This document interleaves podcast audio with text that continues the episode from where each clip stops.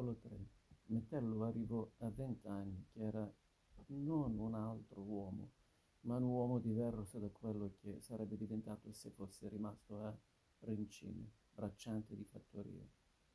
La città dove era nato lo riconobbe e lo confortò, gli aperse la mente e gli irrobustì il cuore, gli dette un pane che per quanto sudato spesso lo inorgoglì. E piuttosto che spengere alimento nel suo spirito, vagliandole quelle doti di caparbietà, di equilibrio, di furberia anche, radicatesi in lui durante la sua fanciullezza contadina. Scomparso Betto, viveva solo, e a cominciare dal filone di pane gli occorrevano sei centesimi ogni mattina Egli si trovava al principio di quella scala che parte dal manovale e conduce al mezzomuratore, al muratore, al primo muratore, una lunga ascesa che non ha vette ma ripiani. In cima, con le braccia conserte, sta il caporale. Il lavoro, il lavoro era la sua risorsa e gli piaceva. E come gli piaceva il lavoro gli piacevano le sottane. Dopo la sua prima esperienza con Michela, aspirava a dei sentimenti un poco più puliti. Non ancora supponeva di doversi innamorare, ma di fidanzarsi, di correre, come aveva imparato a dire la cavallina. Sui ponti si respira a pieni polmoni, come in campagna, malgrado la fatica. Via via che si sale. La città diventa in basso sempre più piccina, si abbraccia con uno sguardo e tra la gente che si vede andare e venire ci sono le ragazze che fanno le sarte, le sigaraie o le ricamatrici e che ti ascoltano. Non gli importa se devi ancora fare il soldato. Sono disposte ad aspettare quando sanno che hai un mestiere nelle mani. Questo era un motivo di più per agognare il giorno in cui avrebbe lasciato il cofano di manovale e impugnato la cazzuola e il filo a piombo del muratore. Del resto, cosa gli avevo detto il Chiellini? Più bravo diventerai nel mestiere, più ti verrà chiaro di essere uno sfruttato. Chiellini non l'aveva più incontrato. Gli avevano dato quattro anni per lesioni colpose e tutti quei muratori lo conoscevano e lo portavano in palma di mano, a maggior ragione quindi, ora che ricordava le sue parole, Metello le trovava facili da capire. Gli bastava intenderle come una norma di vita e riferendole all'ambiente del suo lavoro si proponeva di trovarsi d'accordo con, i suoi compagni nel resistere. Se il caporale avesse preteso di imporre un sopruso, tuttavia, mai essere il primo a farsi avanti, né mai l'ultimo a tirarsi indietro, mai doversi pentire di aver offerto i polsi alle manette. Certo, Egli non avrebbe perpetuato le idee di suo padre e di Betto, così come non desiderava di fare la loro fine. Il tempo gli avrebbe poi dimostrato se tutto questo era possibile o se era comunque un'illusione. Già egli si accorgeva che gli anarchici diventavano sempre meno, dispersi o in galera che fossero. Era sopra sopra i socialisti che si posavano gli occhi della polizia. E più la sua mano erano un'altra pasta d'uomini, costoro forse più ignoranti, meno generosi, se non a parole, avevano tutti una famiglia da mantenere, ma con le idee più chiare. Non di meno, se nasceva una discussione, bastava un anarchico. Sia pur l'ultimo è analfabeta, ma non erano quasi mai analfabeti, anche se facevano un mestiere, per tener testa a un gruppo di socialisti. È vero o no, gli dicevano, che più si combatte insieme e più si avvicina il giorno in cui ci sarà un mondo senza classi, senza più sfruttati e senza più sfruttatori? Poniamo di sì, l'anarchico rispondeva. Come poniamo? Il numero fa o non fa la forza? Il numero fa gregge. Collettive sono la, le pecore che hanno sempre bisogno di tre cose, del pastore, del cane e del bastone. L'individuo è libero e arbitro di tutte le sue azioni. Parli come un capitalista e voi altri come dei preti e venivano alle mani. E nel migliore dei casi con te non si può discutere. Voi anarchici siete dei poeti. Erano dei poeti, non gente come voi, che il cervello si avrà piccino, ma lo sappiamo adoperare sul lavoro ad averli per amici, si sarebbero fatti in quattro per insegnarti il modo di calibrare un mattone e, come detto, tolti la camicia per aiutarti in caso di bisogno. Presi uno a uno, erano d'un altro mondo dei poeti. Metello si ripeteva, scacciavano una mosca anche quando sarebbe stato facile schiacciarla e nello stesso tempo non ci avrebbero pensato due volte, dandosi l'occasione di mettere una bomba e fare una carneficina. Predicavano il furto ed erano le persone più oneste che gli fosse mai capitato di incontrare. Sempre meno gli capitava di incontrarne. E poi gli anarchici non avevano, avevano dei capi forse perché non si riconoscevano nei capi, ed anche questo li dipingeva. Ma se c'è un uomo istruito o più intelligente di te, che vuole il mondo vada per lo stesso verso in cui tu vuoi che vada, perché non seguirlo e starlo ad ascoltare? I socialisti volevano delle cose concrete e i capi non li mancavano, tanto per incominciare come aveva detto i Chiellini, il Chiellini. Volevano che il lavoro fosse pagato secondo il sudore, ossia che per prima cosa aumentassero i salari e diminuissero le ore di fatica. Si era aperta anche una Camera del Lavoro e il suo segretario e fondatore, Sebastiano, Sebastiano del Buono, era una persona disinteressata come un anarchico e con la testa sulle spalle. Viveva del suo stipendio di impiegato delle ferrovie e le ore che gli restavano libere e parte della notte le passava tra la sede allo stroz- strozzino, una sola stanza dove quando s'era in dieci bisognava stringersi per entrare. La periferia e la campagna, a tener comizi e a scrivere manifesti, a dar consigli e incoraggiare. Ti lasciava all'uscita del cantiere per andare a quella della manifattura. Dopo aver parlato con le sigaraie, passava a una riunione di lavoranti stipettai, magari di parrucchieri. Se eri disoccupato, finiva col da cavarsi di tasca l'ultimo diecino e si dava il caso che per suo conto dovesse poi saltar la cena. Lo si chiamò in seguito l'angelo rosso o l'angelo senza ali. Aveva una voce esile che anche se saliva di tono non si arrocchiva mai. Usava espressioni talmente naturali che sembrava avesse fatto tutta la vita il muratore piuttosto che l'impiegato. Portava le lenti strette sul naso, i baffoni e la barba, le punte del solino rivoltate, il fiocco largo che gli toccava il bavero della giacca dai due lati. Da questo si capiva che lavorava con la testa e non con le mani, anche se il vestito era sempre lo stesso, trasandato. E dal dallo sguardo sempre calmo, dolcissimo, ridente. Dietro quegli occhiali aveva un suo modo di dire che era questo. Mi sembra Bene, non ti pare? Oppure mi sembra male? Non ti pare? Un giorno, anni dopo, allorché poté conoscerlo più da vicino, discutevamo, discutevano di come andavano le cose durante lo sciopero dei muratori l'estate del 1902.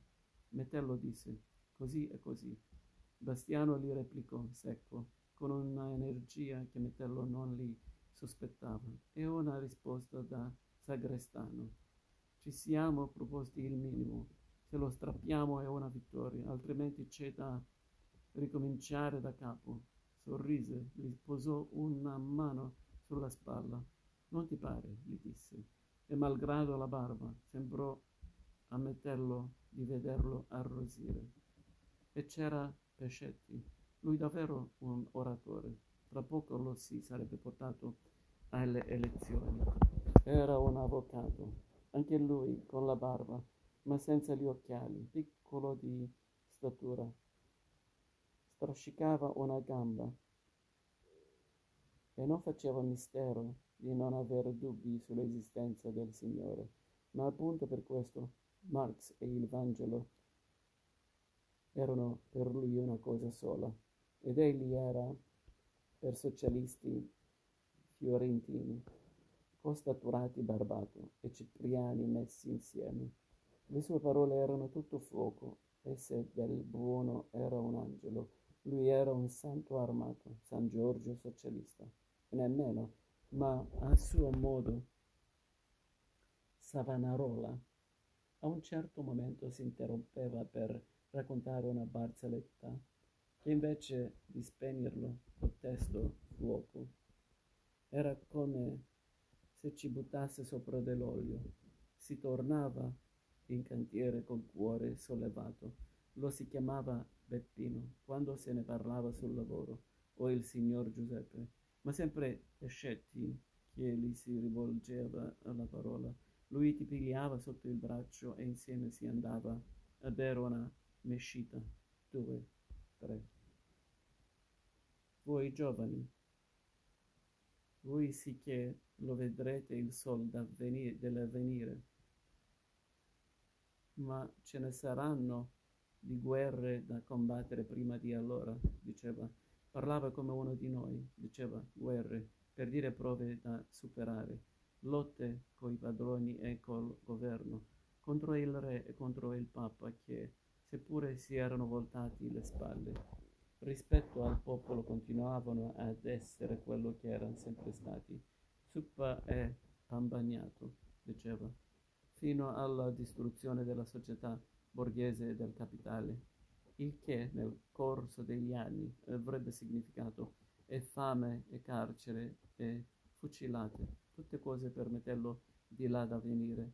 Gli bastava essere allora a dimostrarsi solidale, andare ai comizi, leggere, l'avanti, iscriversi alla Camera del Lavoro, ma non al partito. Del resto difficilmente l'avrebbero accettato. Era troppo giovane e immaturo. Né lui vi ambiva. Prima di potersi mettere alla pari con uomini, non diciamo come Pescetti o come Del Buono, ma come Chiellini o qualcun altro dei suoi compagni di lavoro, Metello sapeva di dover diventare un bravo muratore. Non era un alibi, ma un ragionamento che quadrava con la sua situazione. Quale interesse avrebbe avuto a buttarsi nella mischia? Egli era solo al mondo se un giorno gli fosse mancato il lavoro. Giusto coi due soldi del buono avrebbe mangiato l'indomani e aveva vent'anni, lavorare gli piaceva, ma anche andare con le ragazze, Pescetti stesso, che si voleva fosse casto addirittura. Forse per questo non c'era Sigaraia che non lo adorasse come socialista e come uomo, cosa aveva detto durante il suo comizio in piazza dell'unità. Aveva detto, per inciso, parlando della povertà, a cui si è costretti e dell'impossibilità, anche per chi è del lavoro, di formarsi una famiglia e una volta formata di non farle mancare l'essenziale. È forse un lusso anche l'amore? Non abitava più in San Nicolò, ma in una camera mobila- mobiliata nei fondacci del Madonnone. Il quartiere dei Lavantai, al confine con la borgata di Rovezzano, dove andava la sera a cambiarsi a, e tornare poi a dormire. Aveva lasciato San Nicolò perché coloro che gli tornavano gli occhi addosso capissero che non aveva messo radici nell'ambiente, che era stato di petto e di cacco. Ormai anche per lui non c'era altro da pensare. Detto se l'era preso l'arno, come suo padre, è una ferita da fa presto a risarcire quando si ha vent'anni e la vita sembra ci insegua, resta la cicatrice, che prima o poi darà le sue trafi- trafitture, non ora. Ne aveva stretto delle particolari amicizie in quei due anni, conoscen- quei due anni conoscenze di lavoro di sindacato di quartiere. Era un bel giovane. Gli crescevano i baffi, le sue spalle si allargavano, sapeva portare il solino e la cravatta. Aveva il vestito della domenica e non era scontroso, stava allo scherzo, alla battuta. Quando rientrava, i lavantai avevano bisogno di un aiuto per caricare le ceste dei panni o il vinaio per tirar giù dal carro delle damigiane, lo chiamavano, e siccome non aveva nascosto d'essere stato contadino, spesso quegli ortolani di Rovezzano si servivano, servivano di lui. Vanga e Zappa le sapeva ancora usare, così arrotolando la giornata. Dagli ortolani, a volte restava a cena, risparmiando il piatto caldo della sera che altrimenti consumava all'osteria, insieme al vestito delle feste. Ora aveva il cappello e una spilla d'alpacca sulla cravatta, con la capocchia che sembrava una perla vera. Nella casa di uno degli ortolani c'era una sposa dai 30 ai 40, rimasta vedova da due anni e senza figlioli. Era andata maestra a Rovezzano e costì si era sposata, lasciando la scuola per lavorare negli orti e in casa. Ora viveva coi suoceri, loro tre soli, ed ella aveva dieci. Cento cervelli che la pensavano, da Rovezzano fino oltre il Madonnone. Avrebbe ereditato quei due ettari di terra ed era ancora fresca. Tutta una voglia, lo dicevano gli occhi. Rispetto a lei, Metello era un ragazzo, ma forte, allegro, che zappava come se fosse alzato all'ora invece di essere stato dieci ore su e giù coi cofani di calcina. Viola lo chiamava per reggere il cesto mentre coglieva la verdura e sembrava indugiasse apposta. Così chinata, per lasciarsi vedere il senno sotto il corsetto che ogni volta finiva per accorgersi di avere sbottato, sbottato, sbottanato Cosa guardi? Viola gli diceva, rialzandosi e tenendosi le mani alla, alle reni. Allora il seno sembrava anche più nudo, tanto premeva le vesti. Egli taceva, timoroso di perdere il lavoro con cui arrotondava la giornata. La guardava un attimo, poi si fingeva che il vecchio o la vecchia l'avessero chiamato Sentiva che Viola rideva alle sue spalle. Era uno squiettio più che una risata, ma una sera che i vecchi erano davvero dentro casa e c'era appena una falce di luna. L'orto tutto in ombra e l'arno che scorreva al di là della scarpata. Metello lasciò cadere la cesta e prese Viola tra le braccia.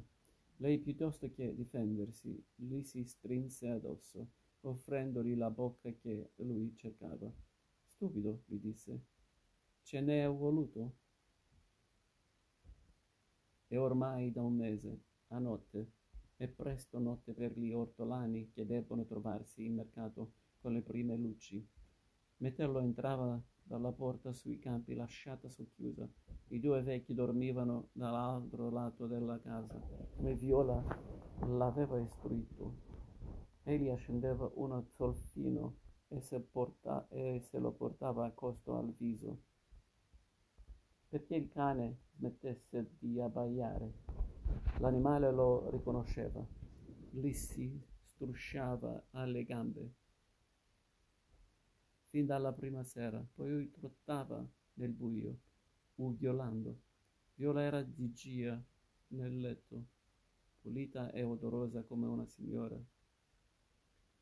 Fu la sua grande avventura, l'amante che egli non si sarebbe mai sognato e che mai più avrebbe avuto nel corso della sua vita. Si spogliava tutto nudo, come era lei, e perché lei lo voleva. Dimmelo. Se hai la fidanzata, gli chiedeva. Non sono gelosa. Egli la rassicurava ed ella restava incredula o fingeva. Sicché non ti rubo a nessuno, commentava. Presto, capendo di dover favorire una sua amorosa mania, egli si dispose a mentirle. Pensava a Cosetta che poteva immaginarsi ormai donna e gliele parlava, ma aveva vergogna di sé e consumato l'amore si risentiva. Basta, quello che ti ho detto è tutta una bugia. Viola si stringeva al suo fianco e lo carezzava. Non ci posso credere di essere la prima donna che hai avuto. Le tremava la voce, egli la sentiva come rabbrividire e ne era indispettito. Anche questa è tutta una bugia, protestava. Cadeva nel sonno di schianto ogni volta mentre ancora Viola lo carezzava e il suo ultimo pensiero era sempre lo stesso, di dispetto e con un'ombra di timore. Adesso, siccome capiva che lei rimaneva desta, quasi a vegliardo, al mattino il vecchio era partito col suo barocchio quando la suocera bussava alla porta prima di uscire per la messa. Fiola, svegliati, io vado. Mettello apriva gli occhi e scopriva l'amante che gli sorrideva, l'indice sulla labbra. Va bene, mamma, buongiorno, ella diceva. Egli si alzava e Viola gli preparava la colazione, il pane e companatico da portare sul lavoro. Ella era già vestita e pettinata, col corsetto e il grembiule freschi strati e ironica, ridente, come nulla mai fosse accaduto. Tornava ad essere la nuora del padrone che gli dava il lavoro necessario ad arrotondargli la giornata e intanto lo provocava. Non si lasciava nemmeno braccia- baciare. Lo guidava fuori la porta, facendogli strada. Gli sfriava appena la mano, dentro la quale una mattina lasciò scivolare la spilla. Un altro giorno un cavurrino e poi uno scudo e poi due. Comprati un cappello, vedrai ti starà bene. La domenica. Fuori era l'alba, passavano i carri dei lavantai. Come portata dall'eco giungeva la voce dell'uomo del traghetto. Là, dove l'Arno piega verso la città, di rimpetto alla nave è vista in prospettiva sul fondo di via Aretina, la ciminiera delle cure. Col suo pennacchio era più alta del campanile di Santa Maria del Fiore. Egli respirava a pieni polmoni il filone imbottito sotto l'ascella. Oltrepassava Porta alla Croce, lasciandosi alle spalle il mercato. Una di code- coteste mattine gli ballavano nicchiellini e soldoni dentro la tasca. Bevuto il grappino al caffè del canto alle rondini, comperò un mezzo toscano e l'accese. Credeva che gli sarebbe girata la testa, come quella volta in guardina. Invece fu un'aggiunta di calore al calore della colazione e della grappa. Arrivato sul lavoro, sfregò al muro la cicca e la ripose nel taschino del gilet. Era sabato.